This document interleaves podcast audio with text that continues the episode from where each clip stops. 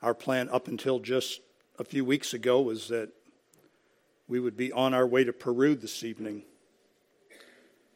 We would be right now sitting in the airport in Atlanta waiting for our overnight flight.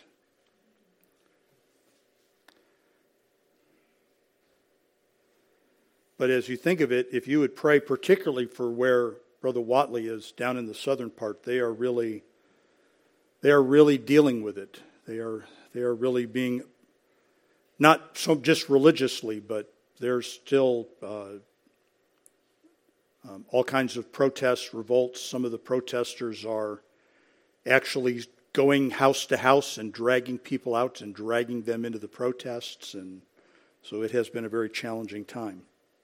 Let's go ahead and stand, please. And the first five verses are our portion for this evening.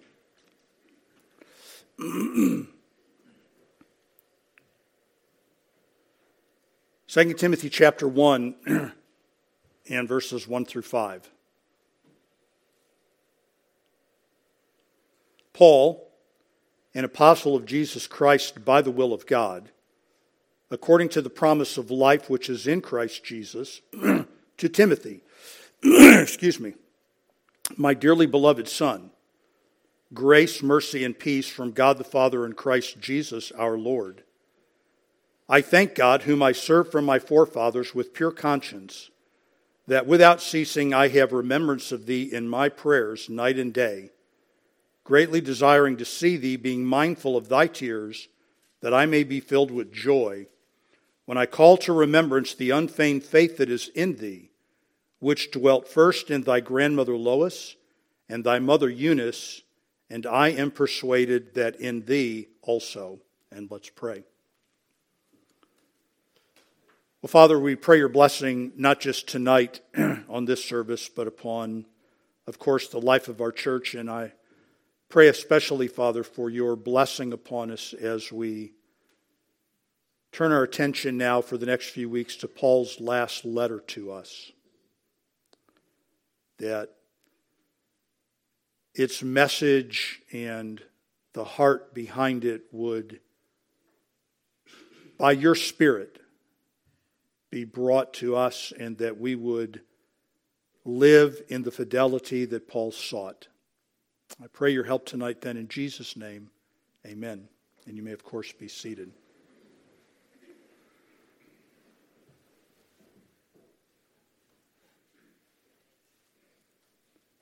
Well, Second Timothy, of course, is the last of the three pastoral epistles.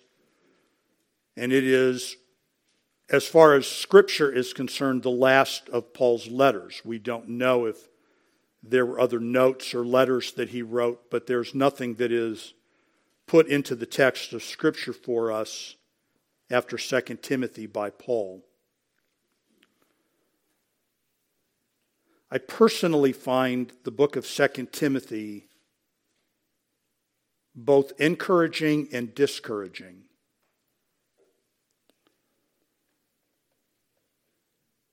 And I'm not really looking for a fight or looking to cause any trouble or to raise any theological red flags, but I have wondered how someone could really engage with Second Timothy and still be postmillennial in their theology. When, when Paul is writing from the perspective of a Christianity that appears to be unraveling before his very eyes, there is, folks, a tremendously sad tenor to the entirety of the book. That people that Paul had labored for and people that Paul had labored with have upon his imprisonment and impending execution turned around and run away. And they have done this in mass. And part of the tender appeal of Paul to Timothy is that he is running out of friends, sitting in a prison cell. He will write, we know this at the end of the book, I am ready to be offered. What he actually writes is, I am in the process of being poured out as a drink offering at this very moment. And he is running out of friends. Very few Christians have taken their stand with Paul. And there is, on the one hand, this tremendous appeal to be faithful to the Lord. But it is written, folks, if you look at it carefully from the perspective of people who are abandoning Paul. They are leaving him. And he is dealing with that. The encouragement part of the letter is, of course, that Christianity does survive and that God is faithful and God does give to some grace and courage to stand for him in unpopular times. But overall, I would say it is a sad book, and it is not a sad book in a human sentimental kind of sadness. I'm never going to see you again, and I'm really sad that this has been the end of my life, and my bucket list has not yet been completed, and there are so many more things. It's not that kind of sadness.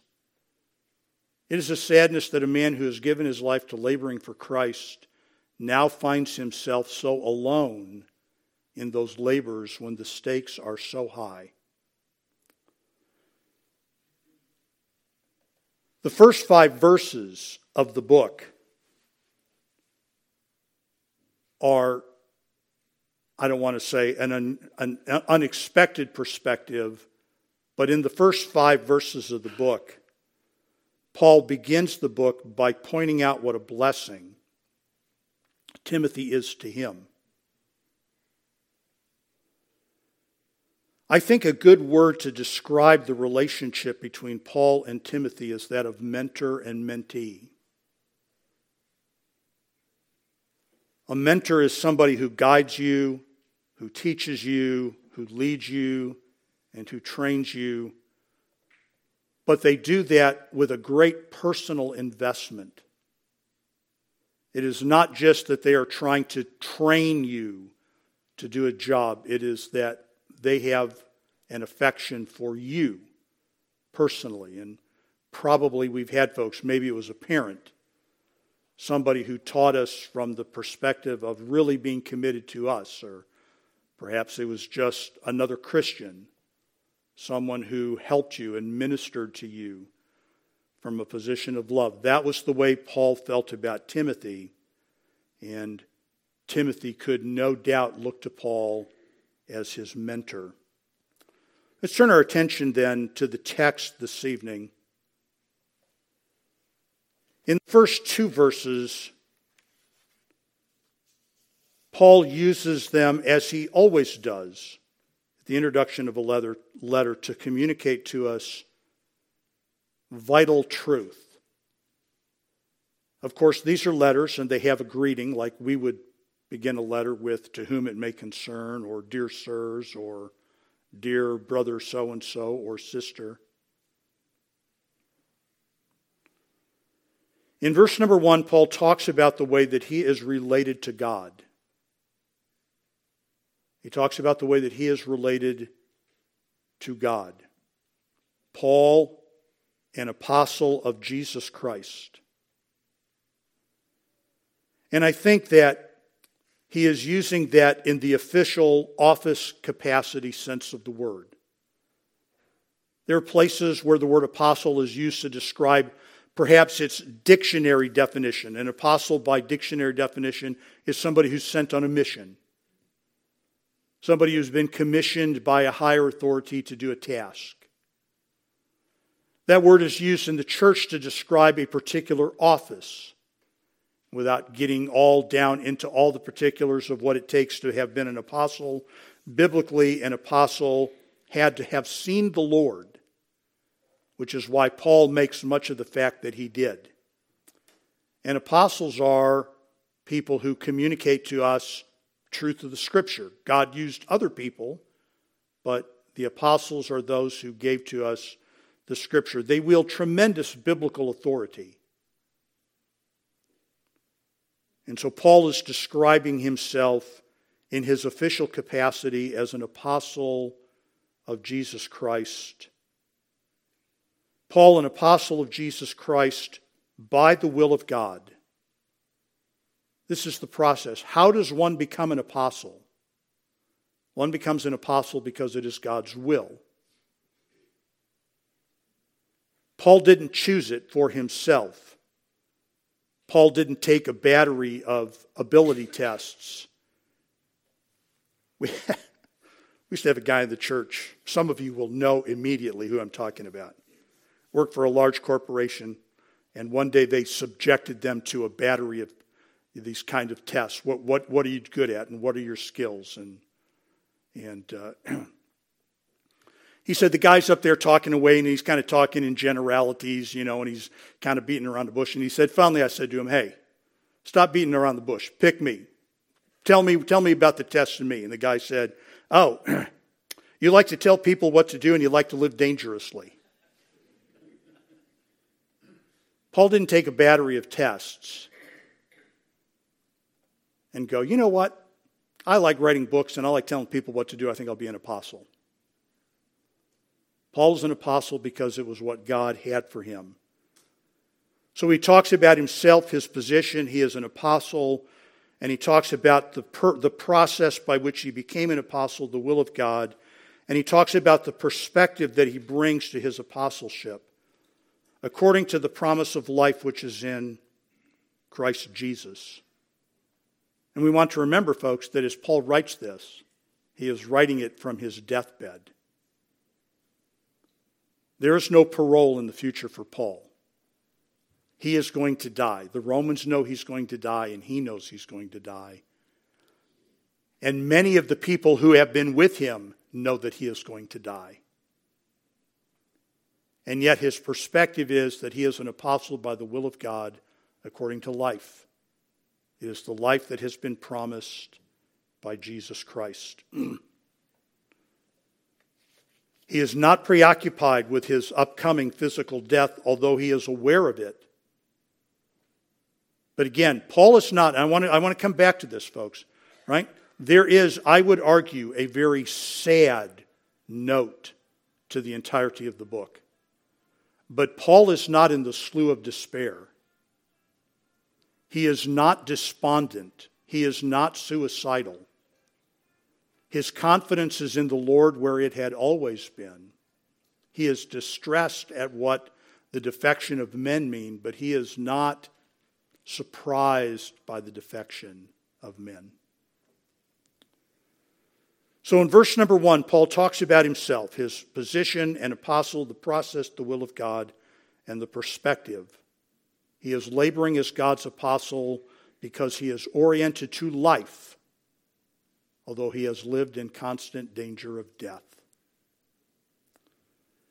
And in verse number two, he talks about his relationship to Timothy, his relationship to God, and then his relationship to Timothy. To Timothy, my dearly beloved son. Grace, mercy, peace from God the Father and Christ Jesus our Lord.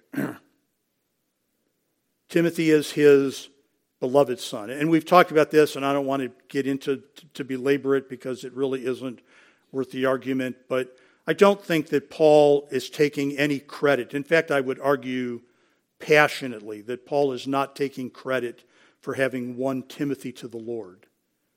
But he is just simply making the argument that Timothy is like a son to him that that would be the relationship that they had. You're my beloved son. You're the son that I never had. You're like a son to me.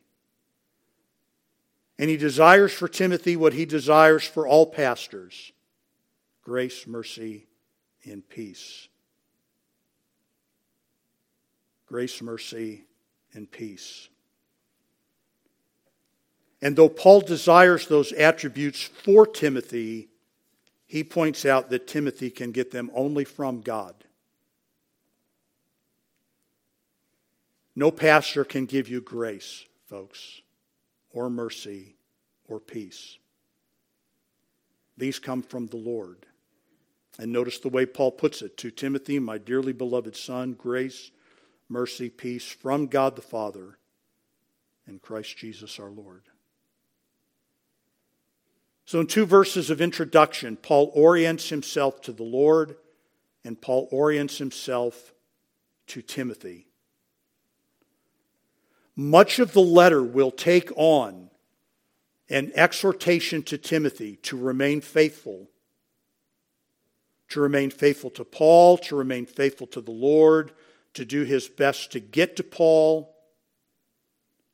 But in the next three verses, he turns his attention not to what he wants from Timothy, but what Timothy has done for him. Verse number three. I thank God, whom I serve from my forefathers with pure conscience, that without ceasing I have remembrance of thee in my prayers night and day.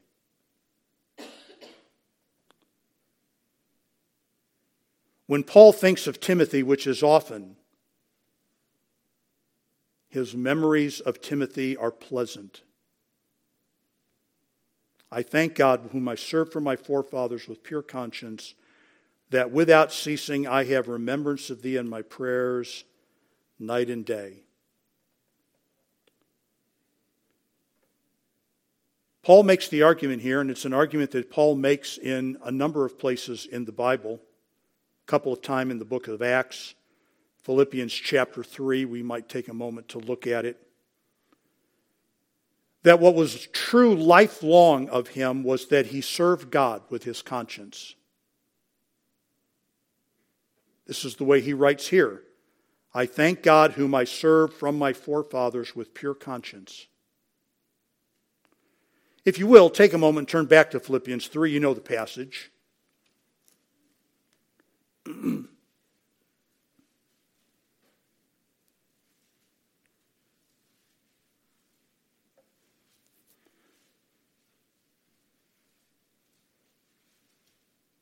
Philippians chapter 3, let's begin in verse number 3.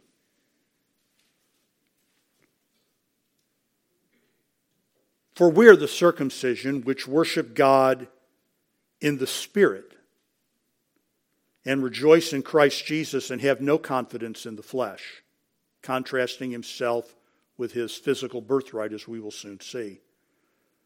Though I might also have confidence in the flesh. In other words, if anybody could make the argument that their flesh could be rightly related to God, Paul's going to get in that line and go, This is true of me. If anybody could stake their claim to God on the basis of their human beingness, I'm going to take that claim. Though I might, verse 4, also have confidence in the flesh, if any other man thinketh that he have where he might trust in the flesh, I more. Circumcised the eighth day, of the stock of Israel, of the tribe of Benjamin, and Hebrew of the Hebrews, as touching the law of Pharisee, concerning zeal, persecuting the church, touching the righteousness which is in the law, blameless.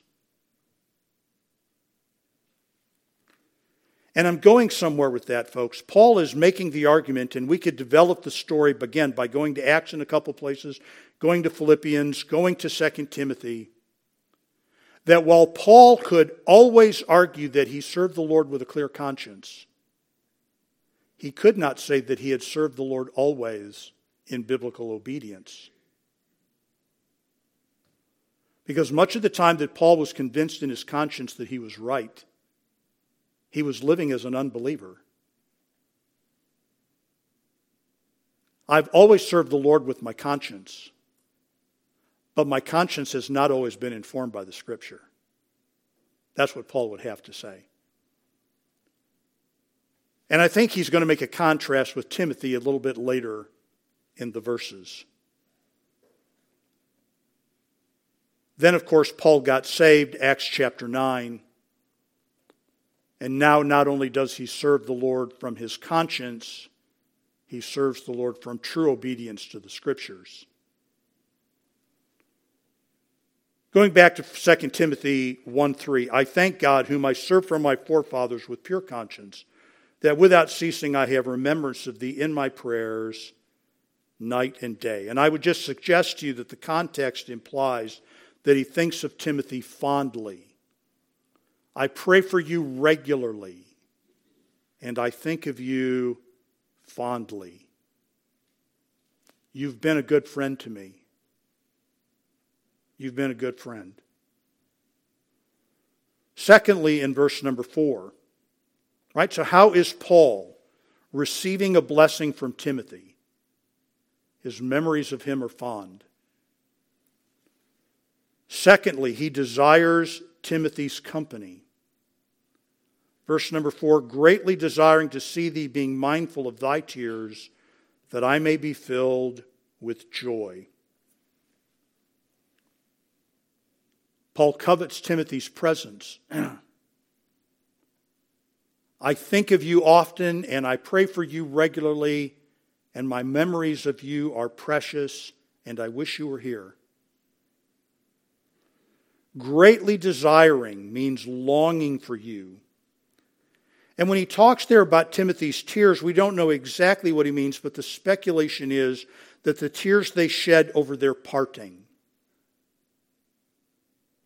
when they were separated, when they had to go their way, separate ways for the sake of the Lord. And we know that Paul sent Timothy on a variety of missions, acting as his representative to Corinth and to Ephesus. Paul will later write in 2 Timothy 4:21, "Do thy diligence to come before winter. I really need to see you." And of course, there will be some personal items in there. Bring the books, bring the parchments, bring me a coat. But more than anything, come. I want to see you.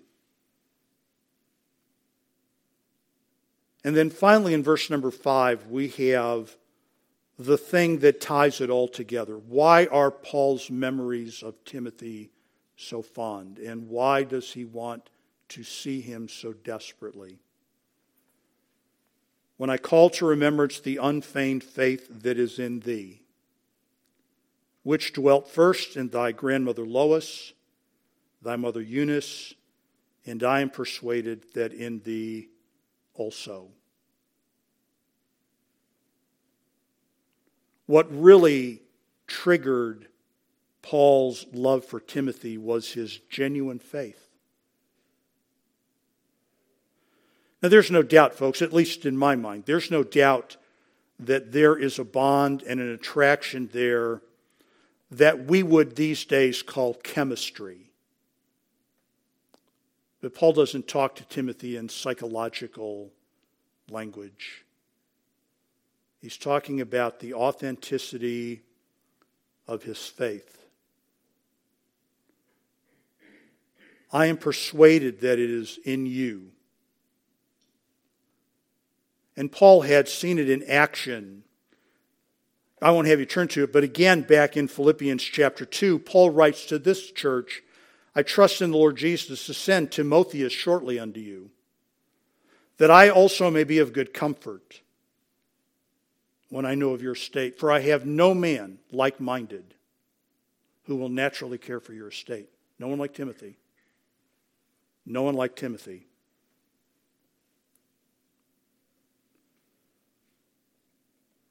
But can I just take a second, folks, and talk to you, those of you in from 1 Timothy or 2 Timothy 1 5, to those of you who have grown up in Christian homes.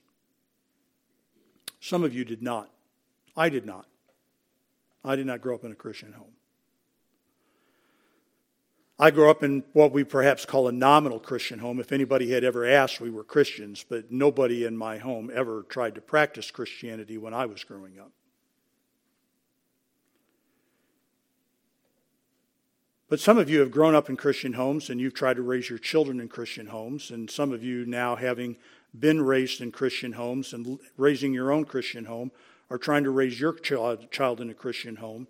And there are no shortage of people out there who study these things who are prepared to pronounce doom and gloom upon subsequent generations of believers. But can I just point out to you that there are three generations of believers in 2 Timothy 1 5? There's grandma, mom, Timothy. All of which, by the way, takes place within the framework of perhaps a very good man, but Timothy's father was an unbelieving man. There's no testimony or record anywhere ever that he came to faith in Christ. he is clearly labeled as an unbeliever. And so here are these ladies who are raising this young man. Their faith is genuine, his faith is genuine, three generations of genuine faith. Again, I wouldn't make a big deal out of it, but I would suggest that Paul's testimony about his own conscience, which was zealous but wrong, is set against Timothy's lifelong Christianity. Your mother believed this, your grandmother believed it, you believe it. So when we get to this end of this section, right, the introduction, the introductory parts of the letter, the letter begins with Paul explaining to Timothy what a blessing he has been. You've been a blessing to me, Timothy. Now, immediately he's going to turn and say, Here's what I need you to do. But he begins by pointing out what a, what a good friend and a good confidant and what a good helper Timothy has been. It is highly unlikely that Timothy ever set out to be Paul's right hand man. Just as it is unlikely that Paul said, I, I think I'd really like to be an apostle, I'll go for it. Right? Timothy was just a guy in church with a good reputation when he came into contact with Paul. Acts 16, 1 through 3. And here's where I'm going with that, folks. I would say to all of us that it should not be our aspiration to be somebody's Timothy. To think of it in that way. I want to find a Paul and I want to be their Timothy. But it should be our ambition to live in such a way that we could be somebody's Timothy. That we could be an encouragement and a blessing to someone. that we would be then grateful to God for the ministry that God has given us in that way. Let's pray together this evening. Father,